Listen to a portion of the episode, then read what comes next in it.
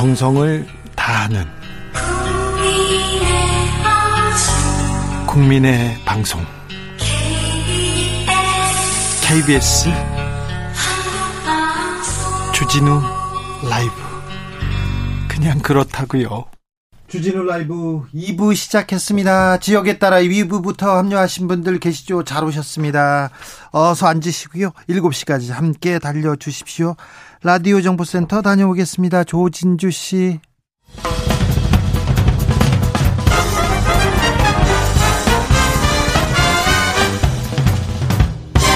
훅 인터뷰 모두를 위한 모두를 향한 모두의 궁금증 훅 인터뷰 민주당 이재명 후보가 설 전에 전 국민에게 100만 원씩 재난지원금을 지급하면 좋겠다고 밝혔습니다. 문제는 30조 원이라는 재원. 민주당은 속도를 강조하면서 발빠르게 추경을 추진하고 추진하겠다고 합니다. 그런데 정부는 여전히 거리를 두고 있는 것 같은데요. 민주당이 이렇게 서두르는 눈꽃 추경을 외치는 이유 알아보겠습니다. 민주당 박완주 정책위 의장 안녕하세요. 네, 안녕하세요. 박완주입니다. 정책위 의장 어떤 자리입니까? 어, 여당 정책위장은 우선 당하고 정부하고 네. 어, 예산이나 입법 과제, 정책 과제를 조율하는 네. 아, 그래서 당정이 완보이스로 하나의 정책에 아, 결정을 하는 조정하고 추진하는 그런 일을 정책에서 하고요. 네. 원내에서는 이 당정이 아, 결정된 정책에 대해서 야당과 협상을 해서 어, 국회에서 처리하는 역할을 이렇게 나눠서 하고 있는 거죠. 네, 자 의원님 일 많이 하는 네. 거는 알고 있습니다. 자, 여당이 지금 추경의 고삐를 바짝 죄고 있는데요. 이렇게 네네. 서두르는 이유가 뭡니까? 아, 우선 뭐 눈꽃 추경이라고 하셨는데 10년 추경 서두르는 이유는요. 네. 첫째는 아, 거리두기 이다 아, 연장을 하면서 이 현장의 고통이 임계점에 소상공인 자영업자가 아, 다다랐다라고 판단이 되고요. 지금 힘듭니다. 지금 빨리 좀 예, 도와주세요 합니다. 너무 이제 아, 그나마 위드 코로나를 통해서 연말 연초에 대목 내지는 조금 어, 소상공인들이 이렇게 활성화되고 수입이 되겠다라고 기대했는데 갑자기 이렇게 어, 확진자가 늘어나면서 연기를 하면서 이 부분에 대한 인계점에 다다랐기 때문에 어, 이 부분을 서두를 수밖에 없고요. 두 번째로는, 아, 왜, 저, 작년에 예산 처리할 때, 네. 저희가 그때까지만 해도 예산 607조 슈퍼 예산을 세우면서도 이렇게 확장적 재정을 세웠지만, 이렇게 빠른 속도로 많이 이 확진자가 넓힐 거다, 많아질 거다. 그거에 대한 예산을 소상공인 손실보상이나 지원에 대해서 충분하고 넉넉하게 세우지 못했던 것이 사실입니다. 어, 본 예산에도 소상공인 자영업자를 위해서 지원하겠다 이런 예산 많이 들어 있었는데 이걸로 부족합니까? 네 그렇습니다. 우선 어, 본 예산에 제가 예산 편성할 때 손실 보상에 최종적으로 어, 2.2조 2천억과 그 다음에 어, 금융 지원으로 32조 정도라는 1조 8천억 정도를 넣고 기존에 해왔던 예산 총해서 7조 원 정도인데요. 아시다시피 아, 추 어, 연기를 하면서 이 부분에 대해서 긴급하게 예비비 등을 통해서 4.3조를 했음에도 불구하고 그리고 정부에서 전향적으로 1, 4분기 올 1, 4분기 발생할 손실 보상에 대해서도 500만 원씩 55만 선 지급 한다고 3.2조 편성했는데 벌써 2.7조를 다 집행을 해야 되는 이런 상황이기 때문에 불가피하게 추경을 편성할 수밖에 없다. 이렇게 생각을 하고 있는 거죠. 지금 그러면 추경 규모가 어느 정도 예상하시는지요? 이재명 후보는 25조에서 30조 원 정도 이렇게 필요한 것처럼 얘기했습니다. 어, 우선은 아직 확정적이지는 않지만요. 네. 기본적으로 추경 규모하고 관련돼서는 아, 저는 요번 추경의 손실 보상도 그러니까 완전한 보상 원칙이 있어야 되고 네. 손실 보상 대상이 아닌 아, 자, 자영업 소상공인들 이 지난번 연말에 방역지원금 준 게 320만 명인데요. 여기에 사각지대가 존재하고 있습니다.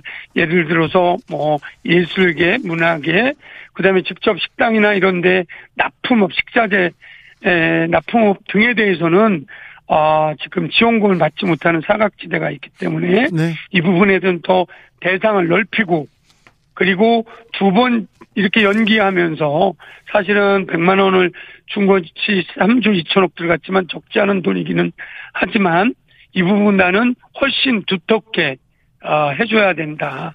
그래서 어, 요거는 기본적으로 방역지원금에 대해서 어, 이 거리두기를 2차로 하면서 지금 굉장히 어려운 부분에 대해서 국가가 책임을 져야 된다는 원칙이 있고요. 두 번째로는 어, 예비비라든지 지난번 썼던 예비비라든지 손실보상 아, 1, 4분기 쓴 부분에 대해서는 좀 보강을 해야 되는 어, 예산을 또 추경을 세워줘야 되는 좀 이제 불가피한 상황도 있기 때문에 대략 어, 정부에서는 아직 구체적으로 말씀은 안 했지만 아 그렇게 기본적으로 보강에 대한 비용 포함해서 25조에서 30조 정도 사이에 지금 각 상임위별 어, 추경 예산안을 정책에서 수령하고 있, 있다는 말씀 드리겠습니다. 그러면 이재명 후보가 주장한 전 국민 재난지원금 100만 원씩 준다. 여기 이것도 포함된 내용입니까?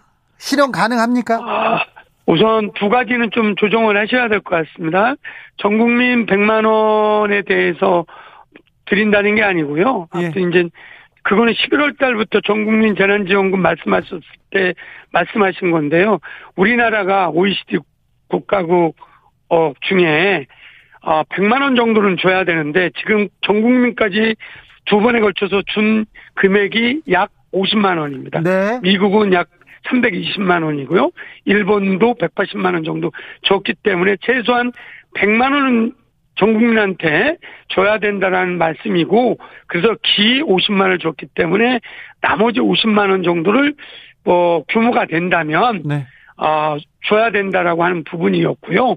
이번 어, 신년 추경은 우선 그렇게 결국은 불가피하게 국채 빚내서 추경을 어, 수립할 수밖에 없는 상황에서 우선은 비교급하게 어려운 그 우리 현장의 고통을 가장 취약한 소상공인 자영업자한테 넓고 두툼하고 신속하게 주자 이게 대원칙이고요. 어 그래서 아마 전 국민 한테 어, 드리는 그런 전 국민 예산은 아마 어, 후보님도 여유, 여유가 되고 여, 어, 정부와 야당이 동의하면 하겠다는 말씀이기 때문에 당에서도 우선순위는 어려운 우리 소상공인을 두텁고 넓게 빠르게 어, 지원을 하려고 방향을 갖고 어, 준비하고 있다는 말씀. 아니, 후보는 설 전에 주자 이렇게 얘기를 하는데 당에서. 설 전에 주자는 추경은 설 전에 집행을 위해서 그게 이제 2월 국회 안에 신속하게 주자는 말씀이고요. 네. 정확하게 전 국민 50만 아, 주자는 부분은 규모가 되면 하자라는 말씀을 두 번에 걸쳐서 말씀을 하셨습니다. 대원 측은 어렵고 취약한 즉 소상공인한테 네. 두텁고 어 넓게 더 많은 분들한테 아 빠르게 줬으면 좋겠다는 말씀을 어저께도 어 말씀을 하셨습니다. 알겠어요. 기재부 설득 가능합니까? 야당 설득은요? 어 우선 야당은 이번 국회 추경은 야당에서도 말씀하신 것처럼 소상공인의 어려움은 공감을 하고 있고 네. 어, 우리 윤석열 후보님도 추경에 대해서 찬성을 하, 고 있고, 어, 전체적으로는 이번 소상공인 자영업자에 대한 어, 추경에 대해서는 큰 흐름에서는 야당도 동의하고, 어, 저, 어 정책위에서도 이번 신년 추경은 여야가 어려운, 어, 우리 소상공인들을 위해서 여야가 협의해서 추진해 나가자는 입장을 촉구하고 협의를 해 나가는데 다만 이제 아, 야당이 야당의 문제 때문에 오늘 좀 수습이 됐지만 네. 빠르게 이런 부분에 대해서 어 협의를 해 나갈 생각이고요. 정부도 마침 어, 정부의 입장은 원칙적으로는 아, 올해 예산을 편성해서 집행한 지 2, 3일밖에 안 됐는데 선 집행을 조기 집행을 원칙으로 하지만 방역 어, 상황과 거리두기 현장의 목소리를 살펴서 어, 필요하다면 추경에 대해서 검토하겠다라고 하는 전향적인 입장을 보여주었어서 어, 사실은 재정당국에서 이 추경을 논의하고 또 이게 이제 국채 발행을 통해서 해야 되기 때문에 국채 시장의 어려움 등을 고려한다면 정말로 여러 어려움이 있는 와중이다 이런 부분은 당에서도 충분히 이해를 하고 그래서 충분히 이 상황에 대해서 네. 어, 공유해 나가고 추경을 이제 편성할 수 있는 가능성을 열어놨기 때문에 자 추경에 대해서 아. 지금 야당하고 얘기하고 있습니까? 야당은 어, 야당은 태... 입장 지금은 지도부가 이 부분은 야당 원내대표가 아, 최근에 야당 아, 사퇴했었죠. 상황 때문에 네. 어려웠는데요. 오늘 마침 총회에서 어, 김기현 원내대표님이 어, 위임이 되셨다고 하니까 네. 오늘 원내에서 요 추경에 대해서 논의를 밑에서 이제 말씀을 진행할 예정인 것으로 알고 있습니다. 4410님께서 자기 돈 아니라고 막 주는 거 아닌가요? 그리고 말만 하지 말고 제발 좀 줘라 이런 얘기도 계속 많습니다. 자, 아, 민주당이 세금은요. 네. 예. 세금은 아 그 납세자도 충분히 이해하고 예. 또 받는 사람 입장에서도 어, 충분한 이 정도는 됐다 정도로 두툼하게 준비를 하는 거고요. 네. 아마 전 국민 지난번 연말에는 전 국민 반대가 한 60% 정도 됐는데 어려운 소상공인에 대해서 지원하자에 대해서는 60, 70% 우리 국민들이 아, 동의하고 있기 때문에 네. 좀더 디테일하게 어, 허투루 세금이 쓰지 않게 네. 꼼꼼하게 당정이 준비하고 야당과 협의해 나가도록 하겠습니다. 삼삼공구님께서 준다는 건지 아닌지 좀 간단 명료하게 말해주세요. 재난지원금 아, 제가 혼자 결정하는 게 아니고요. 네. 이거는 이제 어, 추경을 짜는 것은 정부가 짜는 거고요. 이걸 갖고 당정이 어느 규모로 누구한테 줄 건가 협의를 하고요. 최종 결정은 여야가 국회에서 결정하는 겁니다. 알겠습니다. 그래서 그 시기는 2월 국회 처리하고자 하는 게 목표입니다. 어, 부동산 정책 잘못됐다 이런 사람들이 많습니다. 민주당 정책이 어, 이재명 정책이 윤석열 정책보다 어떤 점이 낫습니까? 어, 우선 저희는 구체성이 있습니다. 어, 지금까지 뭐 당에서도 송영길 대표 체제와 이재명 후보가 얘기한 거는 부동산 정책 중에 세 가지가 있는데 우선 그 중에 첫째가 과세에 있어서 부동산 과세에서 어 사실은 감당하기 어, 어려운 수용하기 어렵기 때문에 종부세를 9억에서 11억 원으로 어 완화를 했고 그 다음에 종부세 사각지대 어, 일시적 다가 주택자 발생에 대해서도 시행령과 법으로 바꾸겠다. 그 다음에 취득세에 대해서도 어, 구체적으로 현실적으로 바꾸 이런 구체적인 대안과 아, 정책적 방향을 어, 법과 제도로 지금 실천적으로 바꾸고 있는 거고요. 네. 윤석열 후보는 큰 틀에서 당선되면 바꾸겠다. 아, 라고 하는 것이 가장 큰 차이가 있고요. 두 번째는 아, 공급에 있어서도 지금까지는 우리 문재인 정부의 나름 역대 정부만큼의 공급은 했지만 실제 아, 아 이재명 후보는 공급도 사실 수요 공급에 맞추는 공급에 대해서도 방점을 갖고 아마 1월 중에 어 공급 계획에 대해서 어 별도로 공약 발표를 준비를 하고 있습니다. 아까 부동산 감세 공약 말씀하셨는데 이게 자산 불평등, 양극화 개선에 의지는 있는 건가 의구심을 가진 사람들도 많다는 것도 좀 생각해 주십시오. 네, 알고 있습니다. 양, 양, 야, 저, 양날의 칼인데요. 네. 사실은 9억에서 11억 가면 부자 감세라고 지적도 하지만 실질적으로 1주택자에 대해서 공시지가라든지 집값이 떴기 때문에 네. 수입은 그만큼 안 따라가는데 자산이 올라갔기 때문에 그 부분을 어, 완화했던 부분이고요. 네. 말씀하신 대로 무주택자가 대한민국에 54%가 있는 부분도 잘 알고 있기 때문에 주십시오. 감세가 아니라 유예 정책을 통해서 좀 어, 수용성을 넓혀 나가자 이런 측면이라는 말씀을 드리겠습니다. 아, 마지막으로 이재명 후보가 탈모 이 탈모 관련돼서 건보 적용 공약 내놨습니다. 큰 파장 낳고 있는데 현실적으로 가능합니까? 네, 현실적으로 검토해서 제안을 한 거고 한 거고요.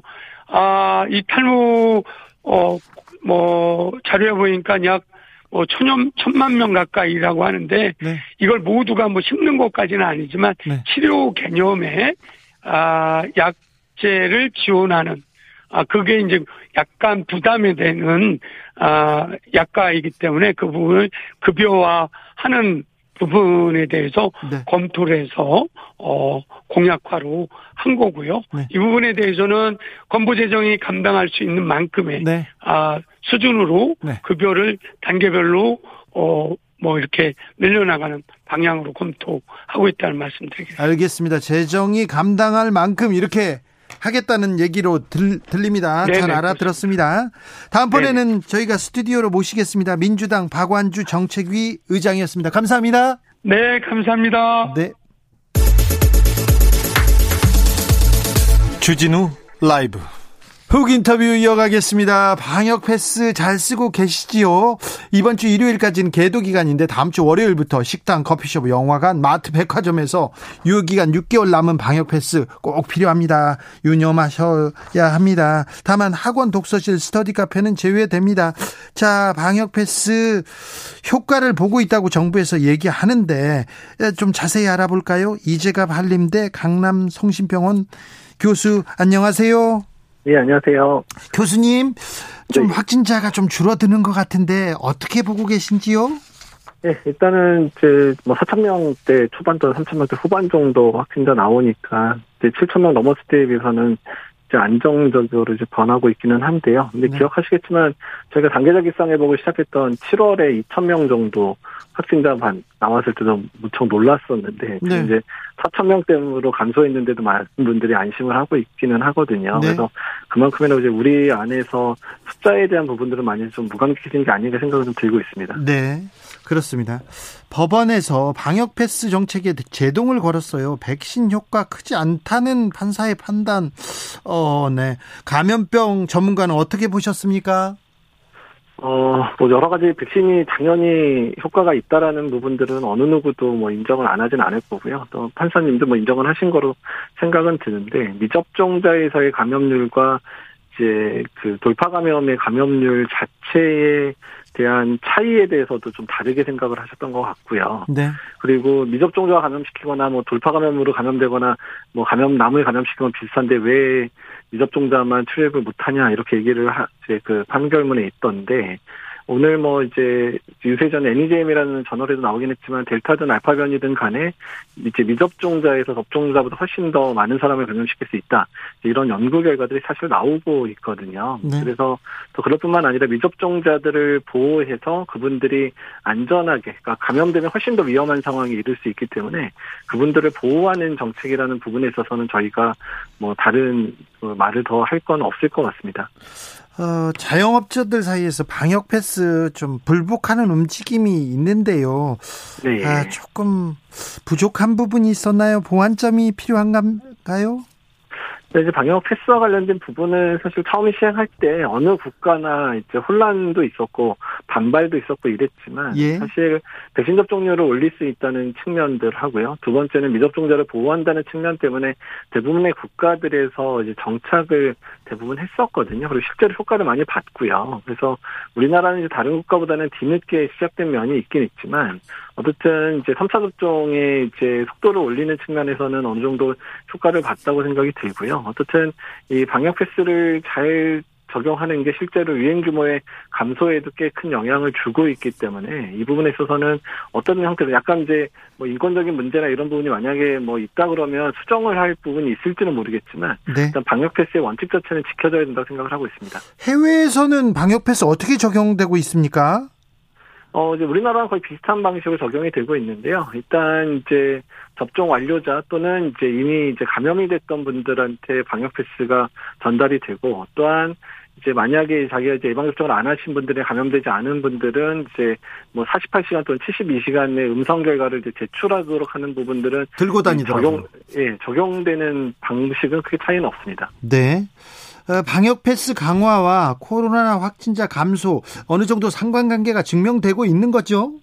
네, 그래서 뭐 실제로 지금 이제 방역 패스에 대한 시범 기간 이미 적용이 됐었고 뭐 거리두기 중에서 시간과 관련된 부분들이라든지 또는 이제 뭐 모임 숫자를 줄인 부분들이 있지만 어떻든 간에 이번에 그 세 가지 요건들 그러니까 시간 그리고 모임 숫자 또 방역 패스가 같이 적용되면서 유행 규모도 줄고 중증 환자의 규모도 이미 줄기 시작했거든요. 네. 그래서 거리두기와 방역 패스의 전략 자체는 어떻든 유효하고 또 효과가 실제로 이제 눈에 보이고 있다는 것들을 말씀드리고 있습니다. 네. 어, 연말에 주진우 라이브 특집 방송에서 교수님의 당부 말씀 쭉 이어 들었는데 너무 감동적이었어요. 그리고 참 교수님 너무 고생 많으셨구나 이렇게 생각했습니다. 어, 작년에도 감사했고 올해도 감사합니다. 마지막으로 선생님의 당부 말씀 들어보겠습니다. 일단 지금은 이제 델타 변이에 의한 유행 상황 자체는 이제 국민들께서 거리두기 또한 방역 패스 백신 접종 때문에 이제 가라앉고 있는데요. 오미크론 변이가 또 유입이 예정돼 있기 때문에 일단 지금의 그런 유행 상황을 완화시키는 데 있어서 국민들의 노력이 또한 더 중요할 거라 생각을 하고 있습니다. 네, 작년에도 고생하셨고 올해도 더 고생해 주십시오. 감사합니다. 예, 감사합니다. 이재갑 예. 한림대 강남 성심병원 교수였습니다. 1991님께서는 방역 패스 반대. 마스크 벗고 음식 먹는 것도 아니고 마스크 야무지게 쓰고 마트 장 보는데 뭐가 문제인가요? 이렇게 한탄하셨고요. 4060님 이번 주 월요일에 오스트리아 비엔나에서 귀국해서 자가 격리 중인 애청자입니다. 비엔나에선 어디를 가나 신분증과 함께 백신 2차까지 확인을 합니다. 야외 마켓 입장하는데도 예외는 없었어요. 길게 줄을 선 사람들 중에 불평하는 사람은 없었던 것 같습니다. 이렇게 얘기해 주셨습니다. 정치 피로, 사건 사고로 인한 피로, 고달픈 일상에서 오는 피로. 오늘 시사하셨습니까? 경험해 보세요. 들은 날과 안 들은 날의 차이. 여러분의 피로를 날려줄 저녁 한 끼 시사. 추진우 라이브.